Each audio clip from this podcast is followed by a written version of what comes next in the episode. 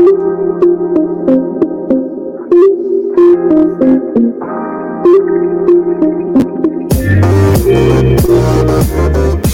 to the Wolverine Digest podcast, the best spot for objective and authentic coverage of Michigan athletics. If you want open dialogue, honest opinions, and in depth coverage of the maize and blue, this is the podcast for you.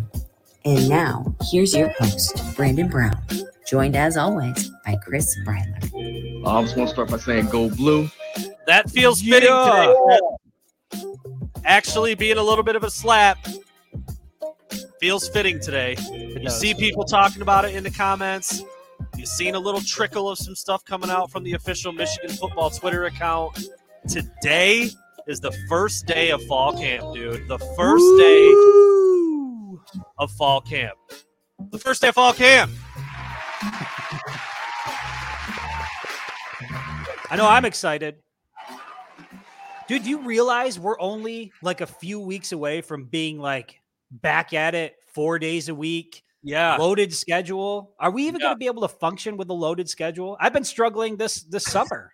Well, it's like it's you know, it's it's like it's like every year when you think back to when you were in school, dude. You you go home for summer vacation, you turn into whatever the hell the summer version is of yourself. Just a And then the, s- and then the school year starts back up and you you go. And that's exactly what we're about to do. We got a little taste of it, dude, over the last week and a half where we were road dogging it all the way from Indy to Mackinac, back home, back to here to there to wherever. So I think we'll be fine. I'm with you. The slow times are are slow times, though. I mean, I don't really like it. it. You know, you and I are constantly talking back and forth, like, what are you putting up today? What do we got today? What's interesting? What's going on? Anything? Soon enough, we will be drinking from a fire hose, and I like that, man. I like having I like having so much stuff to talk about. I like having tons of things to look at. The upcoming opponent, the previous game, standout performances, a little bit of everything. And it all got going today, man. All of it got going today, the first day of fall camp. And, you know, the guys are out there running around a little bit. They're not in full pads. They're not smacking each other just yet, but that's coming. And uh, now you're just you're just counting the days. You're just count. It's a it's a month.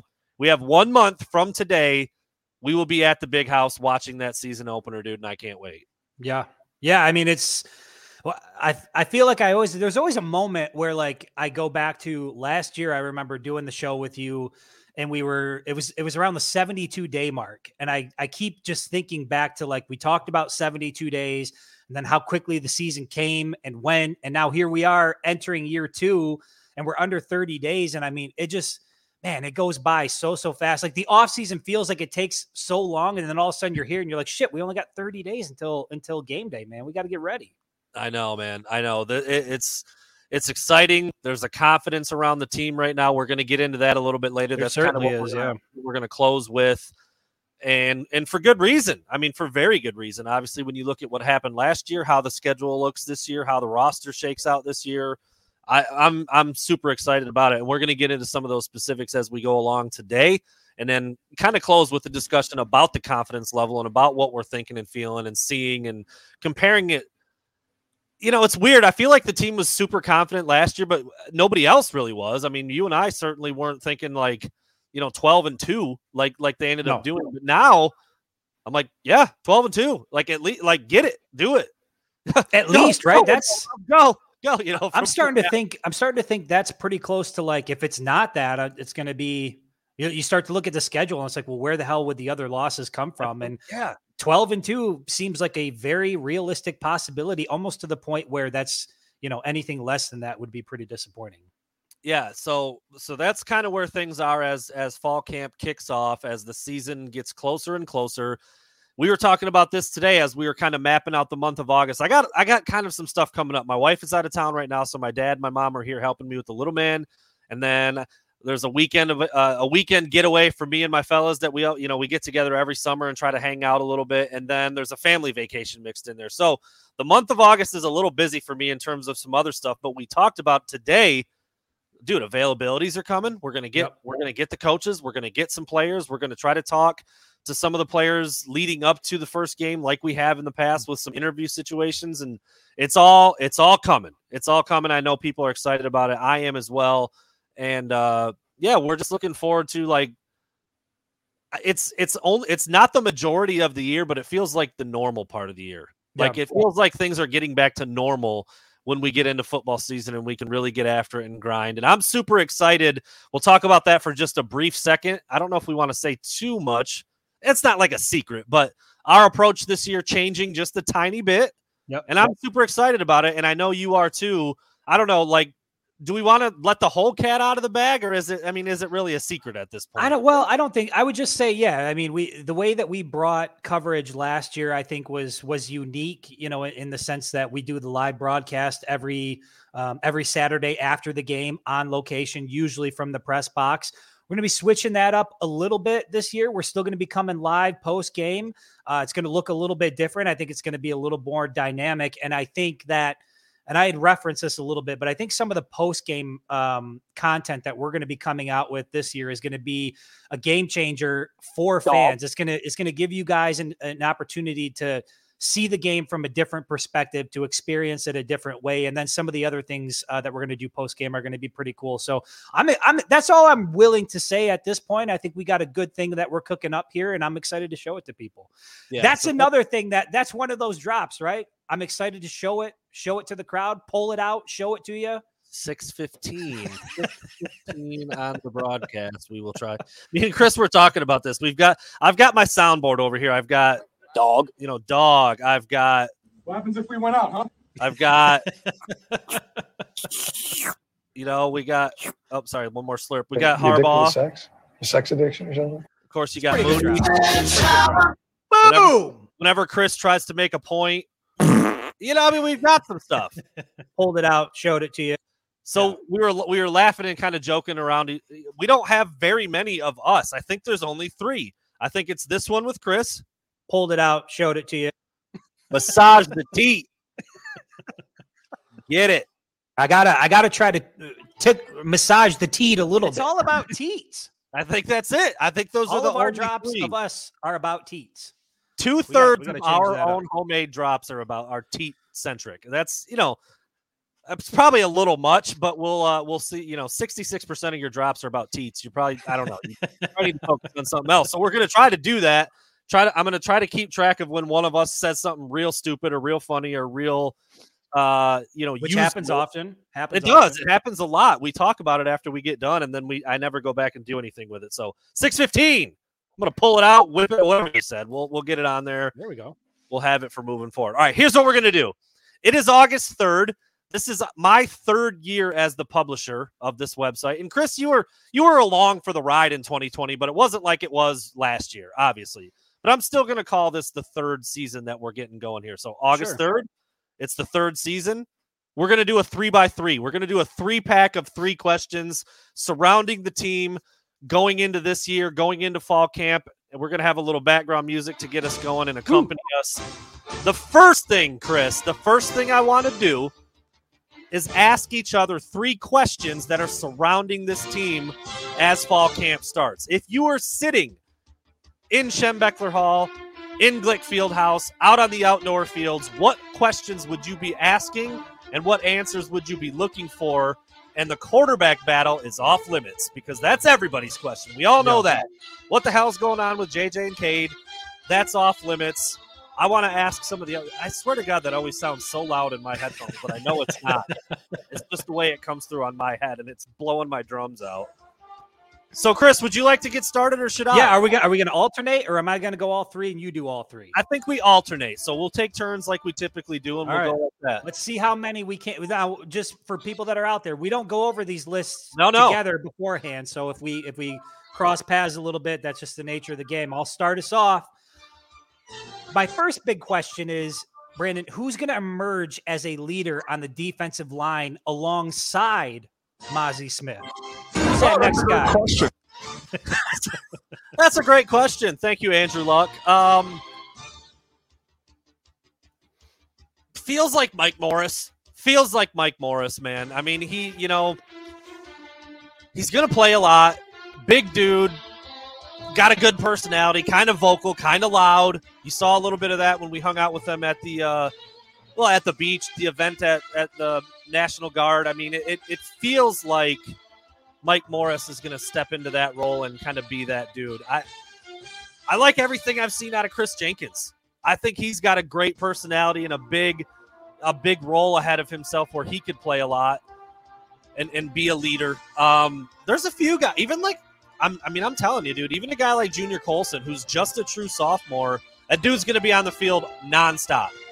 And so you wonder what that's going to look like. RJ Moten in the back end. I think they've got they've got a lot of guys who can step up and be and be vocal and, and push that defense. But this forward. is D line specific. So you're going with oh, you said just defensive line. just defensive line. Who on that defensive It's Mike line? Morris then. It's Mike Mike, Morris. Morris. for me, and I think that that was the first guy I said. It was the first guy that came to mind. I'd missed I missed the caveat of only on the D line. So yes, Yeah, I stick I'm- right there. I'm in the same boat. You Morris. you had mentioned Kris Jenkins. That's where my mind went to. I saw that on social media. He just kind of put out 290 pounds. That's what he's entering uh, fall camp as, and so you know he's pushing 300 bills. He's going to be up. I mean, he looks. We were seeing. I saw him do the jump rope when we were at that Flint event, and the dude was jumping rope with like popcorn in his hand. The guy just looks like a physical specimen. There's a reason why. What do they? What do they call him?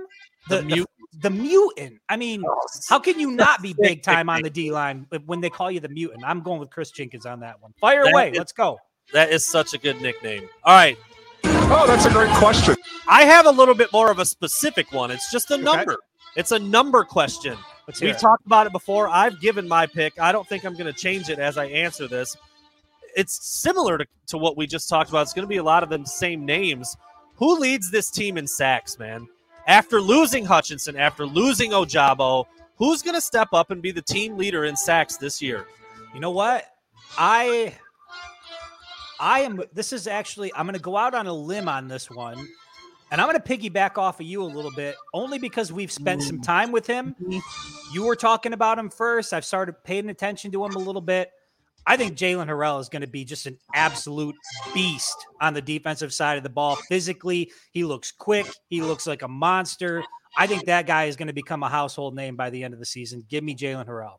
Jaylen Harrell's been my guy. I've been on him for a Is while. Is it Harrell or Harrell? I, I, I always say it's Harrell. Jaylen Harrell. I mean, I, Give me Jaylen Harrell. uh, Jim Harbaugh pronounce, mispronounces guys' names all the time. You're in, you're fine. You're I'll be okay. I'm in good company then. give me Jaylen Harrell. I, I've said it before. He looks like a, you know, he looks like an overblown running back in the 32 jersey. He's he's Yeah. 6'4", he's 245, he's cut. He looks like an athlete. And I think he's going to be used in a lot of really interesting ways in this defense. I see somebody asking right there, Matt Kirby, will the defense have more blitz packages with the departure of Ojabo and Hutchinson? That's what we were told. We were told, look, you ah, don't get it twisted. I'm not saying you'd much rather have a team without Hutchinson and Ojabo. That's asinine, clearly. But when you've got two guys like that, they don't do anything else other than rush the passer, and they were really freaking good at it. It was incredibly effective. Like so, that's what you want them to do. But when you've got guys who can all of a sudden drop back into coverage, or now you've got some twists and stunts happening, or you've got second level blitzes or safety blitzes, you don't need those guys to just go, go, go after the quarterback all the time. You can ask them to do some other things, and you don't lose anything. If you ask Aidan Hutchinson and David Ojabo to not rush the passer, that's dumb. So that's all they do. With this defense, I think you're going to see some more multiple approaches, and I think that could be a good thing. So that's that's what we were told, and it makes sense Told by a player. by a player. noting. By a player. Oh, that's a great question. All right, man. Question number two for you. Simple one here. Who starts? Who starts opposite of DJ Turner at the Just- corner position? A little bit of a Boston accent broke through there. Who- starts Hey, at hey, who's going to be starting opposite DJ Turner? Is that even Boston? I don't know what the hell that was. That was Boston. Who starts at corner? Boston. Um,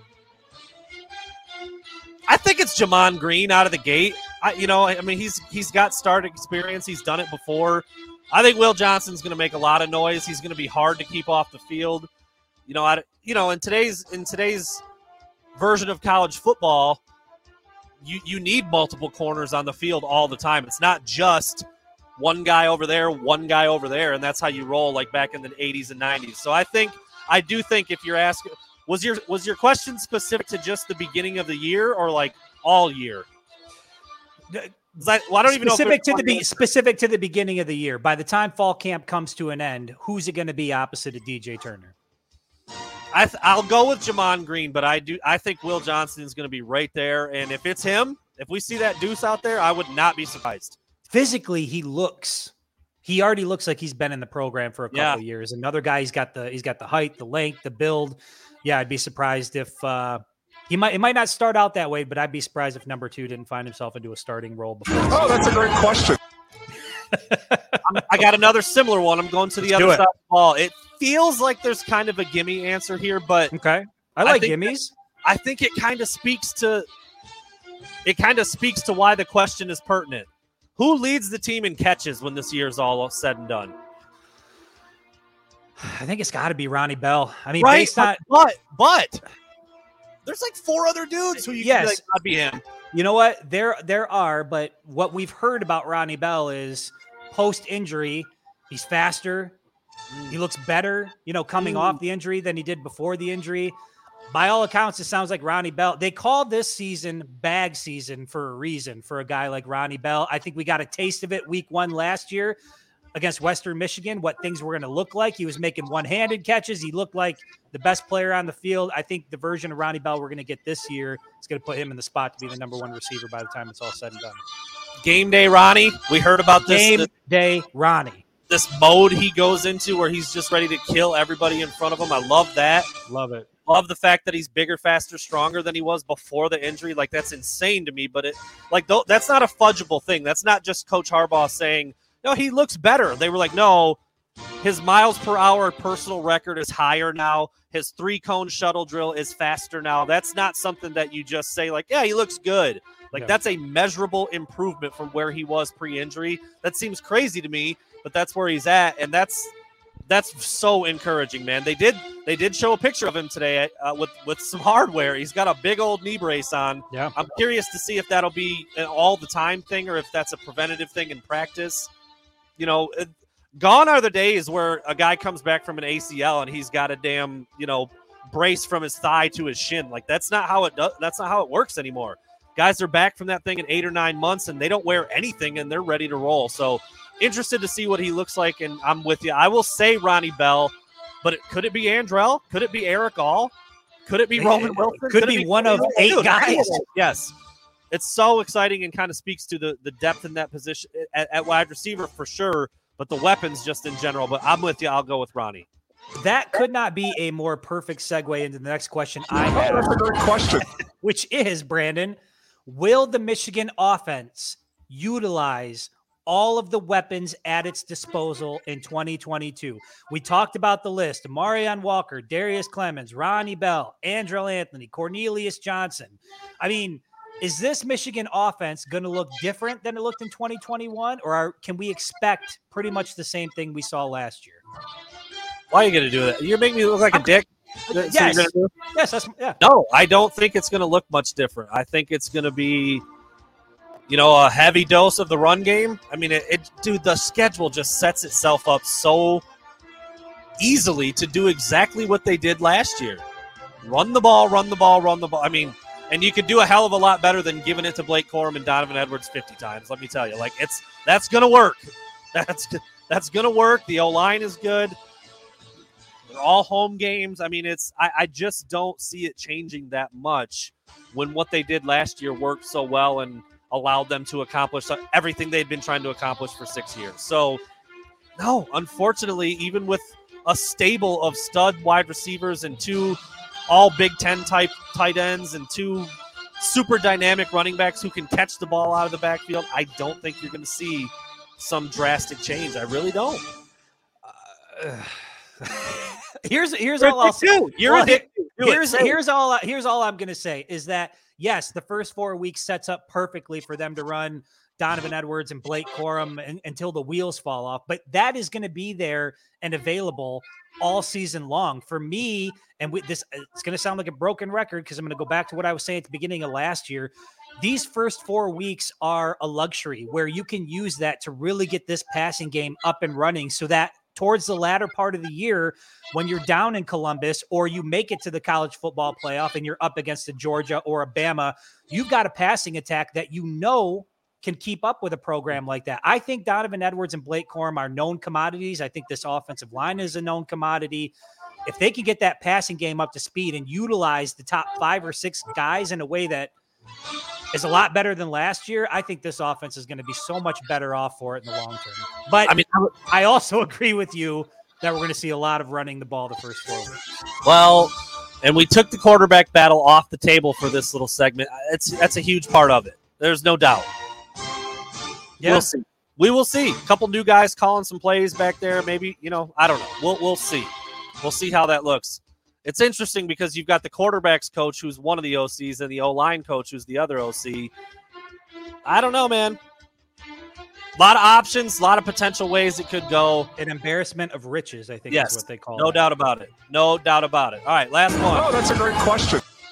Chris, a gift from the football gods. Oh, How much is Kenneth Grant going to play this year as a true frosh? Well, I, I mean, when you put a label on him like that, as as Jim Harbaugh apparently did, I mean, we know he put the label out there. We're we're assuming it's Kenneth Grant, correct? We're we're kind of piecing some things There's together not much here. of an assumption when you ask the player and he's like, it's Kenneth Grant. It's Kenneth Grant all day, every day. Correct. This is why. Here's the reasons. I mean, when you put a label on somebody like that, how can they not play? And I think it's, you know, it's uh we'll see because I'm always iffy about freshmen. I go back to like Andrel Anthony last year, who I thought was going to be explosive. He's going to get the ball in his hands a lot. We saw what he could do against Michigan State, and then at the end of the year, he finished with like 11 receptions. And so, I think it's going to lead to him playing a lot. But again, he's a freshman, and this is a loaded roster, so we'll see. But anytime somebody describes you as a gift from the heavens, a gift from God, how can you keep a gift from God on the sidelines? You just can't do it. 6'4, 350, runs a 4'9. Strong as Mazi, we were told. I don't know if I be I don't know if I buy that. I Mazi Smith could move my house if I needed him to. Like I, I mean, but that's the kind of stuff that's being said about this kid. Yeah. and he just got here in, in June. I mean, we're not talking about a guy who was in, you know, in in the program lifting weights and working out since January. This is a this is a traditional enrollee, been on campus about a month and a half. That's it. And um but they need they need help up there. So that's why there's the potential like you mentioned Andrel last year. Well, he's, you know, he's behind four or five dudes. He's not really at a position of need. Uh, Kenneth Grant's at a position of need. That's They true. need some help up front alongside of Mazi Smith. Maybe it's Julius Welschof. Maybe it's Rayshaun Benny. Uh, Kris Jenkins, I think, is a little more of a movable piece. You're not talking about a 330 pounder. 290 is not small, and he's certainly put together, but he's not he's not 350. That he's not the same kind of guy as a Mazi or a Kenneth Grant. So I'm interested to see what that looks like. And yeah, when you get labeled like that, you know, Jim Harbaugh has watched. Look, man, Jim Harbaugh's seen as much football as anybody coaching, dude. If he's calling a kid a kid a gift from the football gods, like I don't think he throws that out very often. I'm, in fact, I wonder if he's ever even said that before. I mean, he never he's pretty good at the cliche things. I've Yeah. never heard that before, so I think Never heard that one. I think Grant's going to be special. There's our three questions. Now it's time for three locks. Three locks, dude. And Am I don't am I I, I, I, we, we didn't talk about these, so I don't know what you're about to say. This isn't like, well, Blake Corum will probably carry the ball 10 times. Like, all right, that's a lock. I want a lock, but it's like, you know, it, it's something that you just feel, okay, you had a hundred dollars. I'm putting a hundred bucks on this because like it's Yeah. going to happen. It's Yeah. gonna happen. Three locks. Chris, I will start first this time. How do you feel about that? go ahead? Lock number one. Blake Corum scores double digit touchdowns. Yeah, I mean, I think that's a given. He's going to touch the ball a lot. I think Michigan's going to play a lot in the red zone, and he's going to factor into that. So, uh, yeah, I what did he have last year? I don't have the numbers. 11. Yeah, So, so, I, like, right? That's There's yeah, just See, the, the reason why this one is interesting because he had a, he had 12 actually. Had, he had the recept the receiving touchdown The one to start reception, yeah. off, and then 11 rushing touchdowns. It's just, and, and I'm one of them. People are so high on Donovan Edwards for good reason. It's all of a sudden like somehow Blake Corum is almost a forgotten guy, and I'm like, dude, put Blake's highlights on from last year real quick again, and, and remember what he was doing before he got a little bit dinged up and Hassan went, you know, all Hercules on everybody. Like, Yeah. I re- dude, do you remember what I said at the beginning of last year? I Oh like, yeah, I, that we would be fine if Son never touched the ball again. For I was like, I don't know how you take Blake Corum out of the game ever. Yeah. And then there, here's Hassan Haskins has a, an absolute incredible season. So I just think Blake Corum is a stud. I know you do too. We've been high on him for a long time. I think he scores double digit touchdowns, even if Donovan Edwards is like in there a lot. And I think he's going to be. I think they're both going to be in there a lot. Yeah, that's well. One of my locks refers to those two guys. Uh, we'll get to that in a minute here. I'm just going to come right out of the gate and say it. Mm. Michigan is going to beat the shit out of Michigan State. Ooh. That is a lock. Count it. If I had cash in my pocket, I'd put it on the table right now, slide it over to you, and say, take it to the bank. There is no way that the University of Michigan is going to allow the Michigan State Spartans to come into the big house and have Mel Tucker go 3 and 0 against Jim Harbaugh. It's just not going to happen. Not only is Michigan going to beat Michigan State, but they're going to have to make sure it's convincing. They got to get those slappies in East Lansing to calm down a little bit, quiet down a little bit. They're a little too big for their britches. That's going to be an ass whooping come October, believe it. It certainly needs to be. I just put up an article yesterday about the things that Erick All said that kind of stuck out to me in Indy. Somebody asked him about Michigan State. He said, he first said, we got to beat those guys. Then he was like, we just got to beat them. Like, dude, it was, he almost wanted to flip the table over. He was like, he talked about maybe implementing a Michigan State drill to go along with the Ohio State drill. Obviously, they're the in state rival. Like, it's as important as any game on the schedule, Chris. You've been pounding that drum for a while. It's a must win. It's must win. You can't go to 0 3 against Mel Tucker. You can't. You get him at home. You got to do it. You got to do it. I know someone said, What about 2020? Yeah, that was a shit show, man. Never should have happened. There's no other way to put it.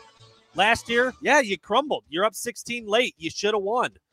It can't happen again. You got to beat them and you got to beat their ass. There's no doubt about it, man. That's got to be a win win win, like an easy, convincing type of situation. And I, by the way, 25 13 wrote it down for a new drop.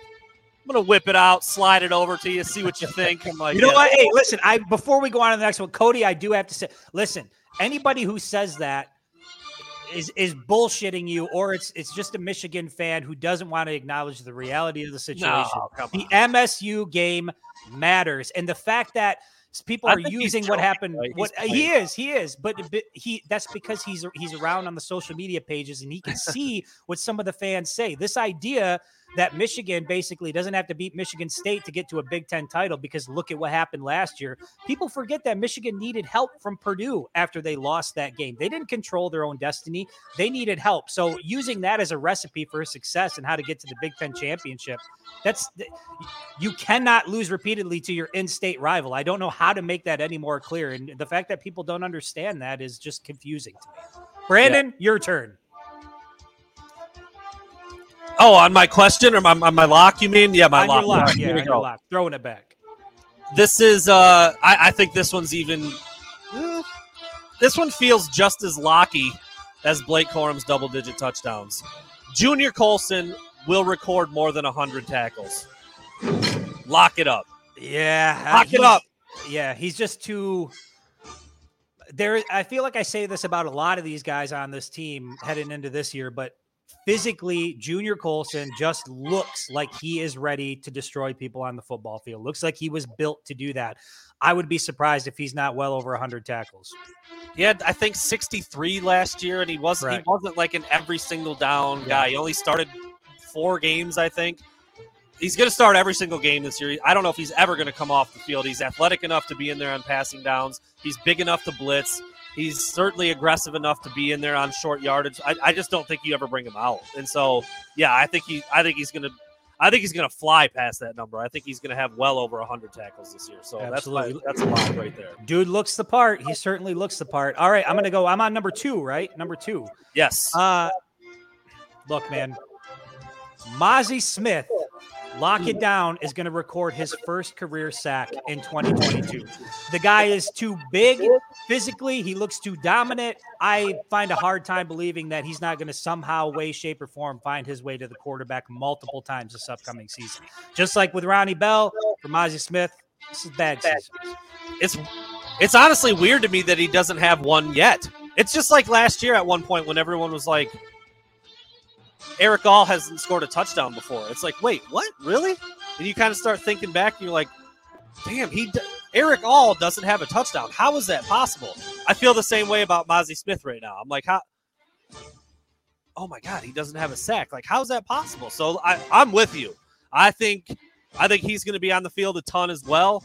He's he's Who's going to stop him? He's Who's gonna stop about him? He's got to look. him. I think you could put him out there in the suit that he had on in Indy, and he'd still get a sack, dude. Like he's Yeah. he's ready, dude. He is ready to make some plays and be a leader, and and, and really, I think wreck some offenses. I think he's going to wreck some offenses at some time, at, at a couple times this year. He just looks that he looks that prepared for it. I would call that a lock as well. All right, here's my last one. Uh, This might be well, I, dude. I don't know. This is why you put them out there. This is why you roll the balls out there. But I think Michigan wakes up, rolls out of bed, and wins ten games this year. Yeah, absolutely. Right? It, it would be. It sounds like a lot when you're just talking about it. And you're like, well, 10 games, that's pretty lofty. And then you go and you look at the schedule and you try to pick out where the losses would come from. And it's hard to see a scenario where Michigan doesn't get to at least 10 wins. So, yeah, I'm of the belief that they're going to be, uh, that they're going to go into Columbus. Well, how about this? Let me push pause on that because that's going to be one of the things that I talk about later. Yes, I think that's a lock. 10 wins is a lock. All right, there you go. All right, here we go. Now, I listen. I've got two remaining, two remaining because I felt so strongly about these, and I'm just going to give them to you. One, this lock: Blake Corum, Donovan Edwards will rush for a combined 2,000 yards this season. I don't know how they get there. I don't know what the split is, but Hassan Haskins and Blake Corum accomplished that in 2021. Wow. I'm pretty sure that Donovan Edwards and Blake Corum are going to take things to another level. So you put that in a lock cat. I think it's pretty likely. It doesn't feel Look like. at the way Michigan runs their offense. Yeah. It's a lock that that is going to happen. I mean, I like it. I, I like it it, and I think it's pretty good. I don't know if I'd call it a lock, but I also wouldn't call it a long shot. Well, It's Brennan, let's- between there somewhere. Let's see how number three B tickles your fancy here. Okay. Uh, I did a three A and a three B. Uh, this one I don't know that fans are going to like, but I feel like this is well. I feel like it's a lock. We talked about Michigan, the ten games, what they're going to get to, what the schedule looks like. I think Michigan is going to lose one of these games, either to Oh. Iowa, Penn State, or Ohio State. I don't see a scenario where Michigan goes three and zero against those three teams. Well, that I mean, yeah, probably. It's probably. I mean, uh, unless they go undefeated, unless you think an undefeated season is coming, Michigan's going to lose one. There, there's no other team on the schedule that they can lose to, that they would lose to. It's got to come, and they're not going to lose to Michigan State. That leaves Iowa, Penn State, Ohio State.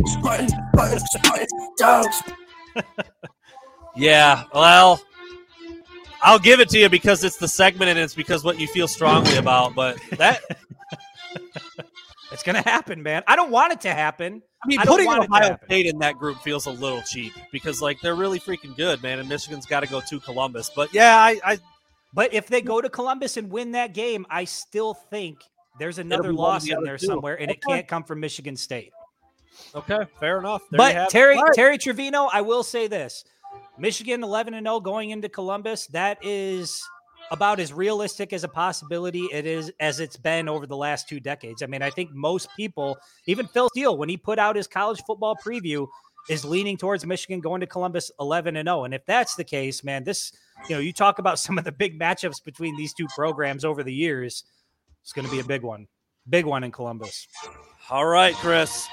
These are going to be the fun ones. This is where we're going to ruffle a few feathers. This is where we're going to pe- get people calling us idiots, and I'm excited for it. Do you want to start, or do you want me to start our long shot prediction segment here? Long shots. Boy, ain't no way, boy.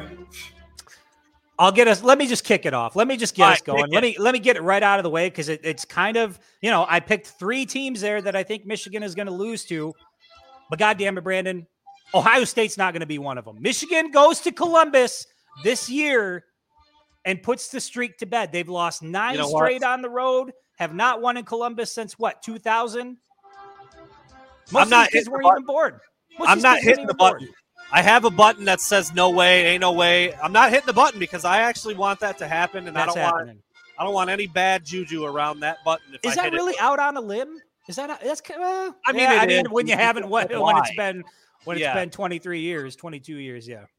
Yeah, no, I, I yeah, I think that's out on a limb. I, I, Dude, law know, of averages. I mean, at some point Michigan has to win in. Columbus. You just got to do it. do and it. and if they don't, I mean, we'll, we'll talk about it a little bit later, but this team is pretty damn confident. I we're think gonna get uh, into that.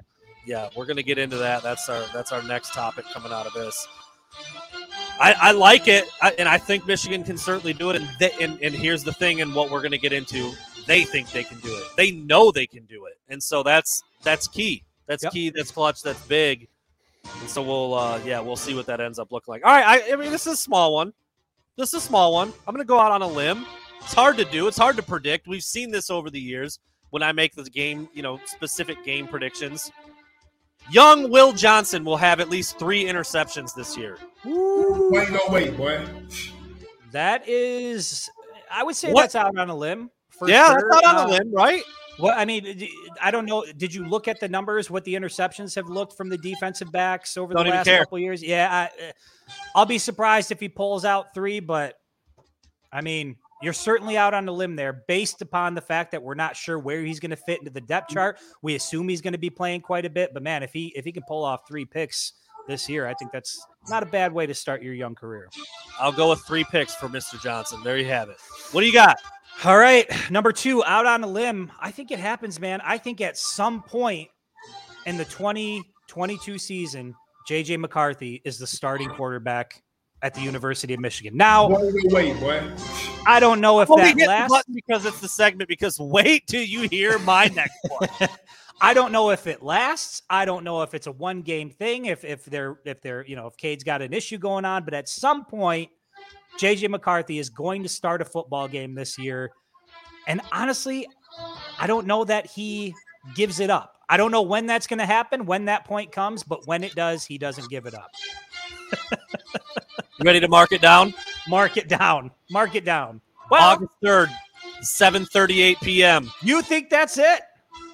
JJ McCarthy will Wow. break the Michigan touchdown passing record in Oh. 2022. Wait, no wait. Well, that well then he must be starting week one, right? Is that where you're headed? Is that where you're headed? I told you what was happening with my slider, dude. I told you.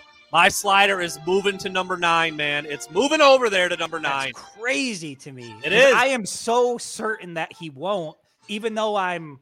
I mean, you know how I feel. I want him to. I think he should be. I just I can't see it happening. That's my that's my that's my out on a limb. That, that's a big break, boy. break That's- it, breaking the 27 touchdowns. Uh, Oh, I'm- starting week one. I'm making a note. I hope it's. I hope there's an audio file out there. That's one we can definitely use. We said we said we wanted to get a Seinfeld drop. That's your big boy. That's what we're gonna get. We're gonna grab that one and we're gonna use it often because go. that is your big That's boy. your big All right, boy. what else you got? right, man. Listen, this is going to sound crazy to anybody who didn't pay attention to what happened last year, but Michigan wasn't far off. Hold on, Cody. You What must be it? on drugs if you think I got a problem with fans talking some shit about me. have you, have you No. ever seen me? Have you been around here before? Oh my goodness. Yeah, no, that's that's definitely not it, Cody. Um if if you if you think this feels well, listen, it is out on the limb, but I don't know how far out on the limb it is. I think Michigan plays in the national championship game this year. I'm not going to go as far as to say they win it, but they were in the college football playoff last year. We sat down with three guys who stood out and watched Georgia celebrate. Donovan Edwards flat out said, We're going to be in this situation again, and it's not going to go down that way. I think this team's locked in. I think they're confident. I think they get back to the college football playoff, and I think they win the first round of the college football playoff. Whether or not they get a natty, I don't know, but they'll be playing in it. Man, that well, that really is going to take the shine off of my last one. You're like, yeah, they're making the title game, NBD. well, my last one, I still think it's out on a limb. I still think it's a long shot, but I'm t- I cannot, I cannot forget how the Big Ten championship game looked. I got Michigan winning by more than 17 in Iowa City. More than 17 in Iowa City, bro. Boy, no wait. Yeah, I mean, I you know, th- that's the thing. Like even when Iowa has a dog shit team, playing in Kinnick is just it's always dangerous. There's an X factor there that's hard to account for. So it, it could go. I it's going to go either way. Either Michigan. Here's the thing. It's going to go one of two ways. Either Michigan's going to blow them out, like you say, 17 plus points, or it's going to be a long, long day in Kinnick. And uh, you know, close games in Kinnick don't usually bode well for Michigan. You know what I think? You know what I think it's going to feel almost exactly like. I think it's going to feel almost exactly like going to Wisconsin last year. and then you look up at the end Yeah. of the game and they're- win by like 20. I think it's going to be just like that because it's, all signs indicate that it's going to be a noon game. It's not going to be this nighttime blackout Right. crazy environment in Kinnick that we're used to seeing that has bit Michigan before. It's it feels like it's going to be just your you know I don't want to call it a sleepy Saturday afternoon game because that's a big game. It's the first road game. Iowa's no slouch. Kirk Ferentz is going to have those dudes ready, but Absolutely. I think it's going to have a very similar feel. I think Michigan's going to be too much for them, too talented, too fast, and it's going to look just like it did against Wisconsin in 2021. on That's paper. On paper, Michigan should blow them out. But again, the X factor is Kinnick, the stadium, the environment. They did win by 40 in the Big Ten title game. I mean, like, dude, 42 to three. That's a that's lops that's as lopsided as it gets on that on that stage. I think Michigan's going to be ready for that one, no matter what. I, I think they're going to win no matter when they play it. I don't know if it would be by 17 if it was a night game, but if it's in the daytime, I think Michigan cruises. I think they roll to five and oh zero in that one. So there you go. Boy, ain't no way. That was was pretty good. Pretty good I little segment it. there, I would say, I liked it. for August third. Felt good about it on August 3rd. All right, we got a couple more topics to talk about. We've hinted at a couple of them already. We're going to close out with a specific one, so we'll get to that in a minute. But Chris, you talked about it a little bit with your Ohio State going out on a limb. Michigan's going to go in there to Columbus and get a win. I certainly feel like it's possible. I know the team feels like it's possible. They're confident and and and they should be. They they handled Ohio State last year. It's a different team. It's obviously in the shoe. All that does make a difference, but this is the most confident Michigan team since. What did you say? You said earlier- 2000? Yeah, I Since- mean, since the 2000 team that got it done. I mean, I, I you know, we we have been fortunate enough to spend some time around these guys and just, you know, we talked last year heading into the season. The narrative coming out of camp was that the energy was different and the vibe was different and the culture was different. And we spent a lot of time asking, well, you know, that sounds good, but how much is that really going to make a difference on the football field? And it turns out it makes a pretty big damn difference on the football field. And if if confidence and culture and cohesiveness are what helps this team get over the top, I mean, dude, they're about as cohesive and close and confident as they could possibly be right now. And I think Cade McNamara, you know, he mentioned it when he was at Big Ten Media Days. He talked about how big that win over Ohio State was. That hmm. prior to that, it was almost like an anxiety within the team. Like, we have to do this and we haven't done it before. So going in, they weren't just up against the Buckeyes, they were up against all of the history and all of the narratives. And it was, it's, takes a toll mentally on a team unless you're mentally tough. And Cade basically said, like, we're over that hump now. We believe we can do this. And when you listen to the guys talk, every single one of them believes that they're going to go into Columbus and handle their business. It's not just lip service. And we've, you know, we've followed this team for a long time. I can't remember a group this confident going down to Columbus in, in, in quite a while. I mean, we talked about the 2016 team, and you know, I know 2016 was confident. They had some good guys on their team, but I think, yeah, Chris, I think you're right. I think the pressure's on Ohio State. I think the Wolverines are going to come in confident, believing that they're going to win that game. And if they go in with an 11 and 0 record, I mean, you're you're looking at a Michigan team that's now going back to a Big Ten championship and quite possibly, likely, the college football playoff. And to just see this program at this spot, I you know, this is everything that Jim Harbaugh has been building towards. We didn't know that the team was going to get there. We didn't know that he was going to be able to get there, but they're here now, and you can see it and you can feel it when you're around them. Again, most confident team that Michigan's going to send down to Columbus, I think, in two decades. Yeah, I'm with you, and I, I think it's I think it's real. I think it's warranted. I think it's, and you know, you kind of you know on the flip side, you gotta you know what's Ohio State thinking? They're like, do we got our ass kicked last year? You know, that's a confident group. They're they're as talented as anybody in the country. They're gonna they're gonna be fired up and foaming at the mouth for that game in their own house. But dude, that's some of that it's it's only a year. Uh, don't- do not confuse me. This is they they are not feeling what michigan has been had been feeling for two decades like you said damn near you know sprinkling a couple wins here and there. But there's something there. There's something there when your last meeting with a team was was as dominant as it was by michigan. You know that was in ann arbor. It was the snow. It was the running the running game all that. I get it. But that's there. That's there. That's in the back of the minds of those guys. I mean I'll I'll flip it this way. I, I'm I, I edited the video earlier today. I haven't posted it yet, but Mazi Smith talked about the Kenneth Walker performance, and he said, "Damn," he's like, "Were we there? Were we out on that field? Like, how does that happen? How do we let a guy do that?" And Ohio State's thinking the exact same thing about Michigan. How did we let Hassan Haskins do that? How did we let that offensive line bully us around the whole day? How did we never stop them on third down? How did Hassan run for so many first downs when they needed them? And then you throw in the other big plays and AJ Henning and the blocking by Erick All out on the perimeter and all of that, dude. And I don't see any reason why they're not going to be able to do a lot of that same stuff again.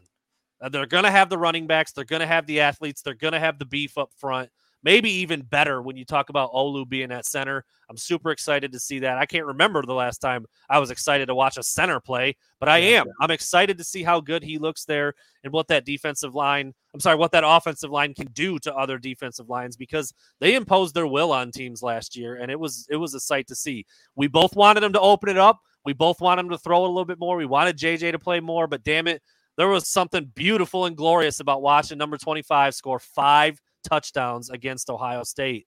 And they're going to feel that same way going into this one, even though Hassan is gone. Hey, Blake and Donovan aren't too bad. They'll be okay. They'll be just fine. And, and Michigan's going to feel that way. Sherrone Moore is going to be confident. That O line group is going to be confident. And, uh, you know, I, am just super excited about what that game's going to look like. That's a little ways off down the road. I don't want to get there too fast. Well, I mean, what? We're, it's 112 days away. It's not that far. It's fun to start talking about it now because – there's a very real chance. I mean, dude, college football almost never goes according to plan. So the idea of them both being 11 and 0 in that one are probably pretty slim, but it's possible. And that has not been the case in a long time, and that's damn exciting. And so that's why I think people are talking about it already. I think Michigan's going to be favored in every game they play until that one. And I think Ohio State is going to be favored in every game, like they usually are. So you know that's that's what Vegas said is going to happen. Now, is it going to play out that way? We'll see. But let me ask you this though: Are are we now at a point? I know it was only one year, but are we now at a point in the rivalry between these two programs where it's a fair expectation to expect Michigan to compete with Ohio State like they belong on the football field. Like there, there's no going back at this point, right? There can there can't be any more ass whoopings to the Buckeyes. Like I feel like this was a you know a six year buildup. And mm-hmm. now that it's here, Michigan can't go back to looking like a completely inferior program to Ohio State, regardless of what the outcome is in Columbus. Michigan has to show up for that game. They have to show up. They have to play them tough. And then, you know, whatever happens after that happens. But I feel like last year was I I went back and I watched I watched um our broadcast, our post game broadcast after the Big Ten championship game. And I said specifically, like, this is the bar now. There's no going back. This is what you know prior to that year we we had said we were pounding the drum that this is the expectation for Michigan football when a lot of fans were saying like well you can't expect to compete with Ohio State because they cheat and they do this and eight win seasons are great bullshit don't nobody's get me, don't get us started on that nonsense again nobody's yeah. happy with that and it's amazing to see now that Michigan finally got over the hump who among the fan base is pounding that drum now Nobody. Yeah, exactly. The belief is that Michigan's going to be 11 and 0 going to Columbus. They should be 11 and 0 going into Columbus. And and this is the standard now. So again, doesn't obviously I want Michigan to win and I hope that's the case. But at the very least, the Wolverines need to go down to Columbus and they need to compete. Well, here's what I've always said about that. You know, Michigan's we've talked about this before. Michigan's always been right there with recruiting. Not not quite on the level of Ohio State, but second or third in the Big Ten every year. They get their dudes. They get a five star here or there. They get a lot of four stars. They send a bunch of dudes to the NFL. There was never an excuse for Michigan to lose by 30 or 40 points to Ohio State. I'm sorry, there just wasn't. It's one of the reasons why I lost so many followers because I was talking about that exact thing. Jim Harbaugh is messing up, man. He's not doing what he's supposed to do, and he wasn't. Michigan should not lose by 30 plus points to Ohio State in Ann Arbor ever, period. And I've always felt that way. And that's why that whole, well, Michigan's not really going to be competing with Ohio State BS, dude. It's BS. It's always been BS. And now Michigan got that win last year. They got it, you know, handily. And so I'm with you. You got to be in that game, give them a dogfight, maybe win it, lose a close one. You know, like you're not going to suddenly rattle off 12 in a row against Ohio State. They're too good. You're not doing that against any really good team. But uh, but to your point, got to be in it, got to be fighting, got to be giving it everything, and be in the game at the end. No more of these lopsided losses, man. That that those days yeah. never should have been there in the first place, and they're certainly gone now. I will say when we started looking in or when I started digging into this a little bit, I was shocked to see that the Buckeyes haven't lost to a Big 10 team 2 years in a row since Wisconsin in 03 and 04. So, Michigan is up against a lot of you know, history that's not in their favor right now. The fact that, you know, Wisconsin in 03, 04, they haven't won in, in Columbus since 2000. They're going to have to they're going to have to conquer a lot of demons. There's a couple, de- well, not a lot. There's a couple demons left over in this rivalry that I think they need to take care of in 2022 for me to feel like, okay, they're back now. This is the level that they're going to perform at. And I think they have the team to do that. I really think they've got the team to do that. They've got the confidence to do it.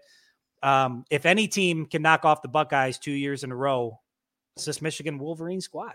Yeah. I don't think anybody else is equipped to do it. And no, you're right. And that's that's the way they have to be thinking about it. That's the way they have to be looking at it. And they are. I, I truly, truly believe that they are. I truly believe that all those dudes think they can go into Columbus and win that game. And I don't know if that has been the case in a long time. You know, you you, you stick a microphone in front of a kid, they're gonna say it. But but really truly believing it in here and in here, I don't know if Michigan's been in that boat for a while. I mean, dude, like we've all played sports before you, dude, you know if you're going up against someone who's just better. You do. You're not going to say it outwardly. You're going to have confidence. You're going to give everything you can to try to upset somebody because they happen. Upsets do happen and things play out in weird ways. But they think they can win, and they know they can win because they did it, and they think they're going to be able to do it again this year in Columbus. And that's why it's fun to talk about this, even though it's August. I mean, it's it's going to be there every single day, every single week. It's going to be brought up. I mean, dude, Big Ten media days. Every person's asking about Ohio State. Every person's asking about Ryan Day. Uh, it's just, it's just kind of the way it goes, man. That's that's what comes along with the freaking game, dude. That's how it works. And Michigan's yeah. riding high right now, and you can see that in in Indianapolis. So, yeah, I think this is the most confident Michigan team in maybe 20 years, man. Certainly. The only other one that's like in the discussion probably would have to be 2016, right? Because they were really good and they almost got it done there. Yeah, but 2018 pretty good team too. But in Michigan, but you know what? They have been favored in, in that one actually. But you know what? In 2016, they weren't coming off of a win in 2015. Yeah, no. They got their asses kicked at home. So it's a, you know, it's a different scenario. These guys, now that it's happened, and I go back to Cade, Cade referenced it. I really do think you talked about like Michigan should never lose to Ohio State by 30 points. That to me is just gives even more credibility to the fact that this was a mental block, a mm-hmm. mental hurdle for this team. They just, even though to your point, they might say it in front of the camera and say all the right things. I don't know that these guys ever thought they could legitimately beat this team unless they lucked out and it, and it happened. That's not the case this year. They think they can do it. And if you're a fan out there that that is confident that Michigan can go into Columbus and get the win, I think it's warranted. I feel more confident about this team doing that than I have in any team in quite some time.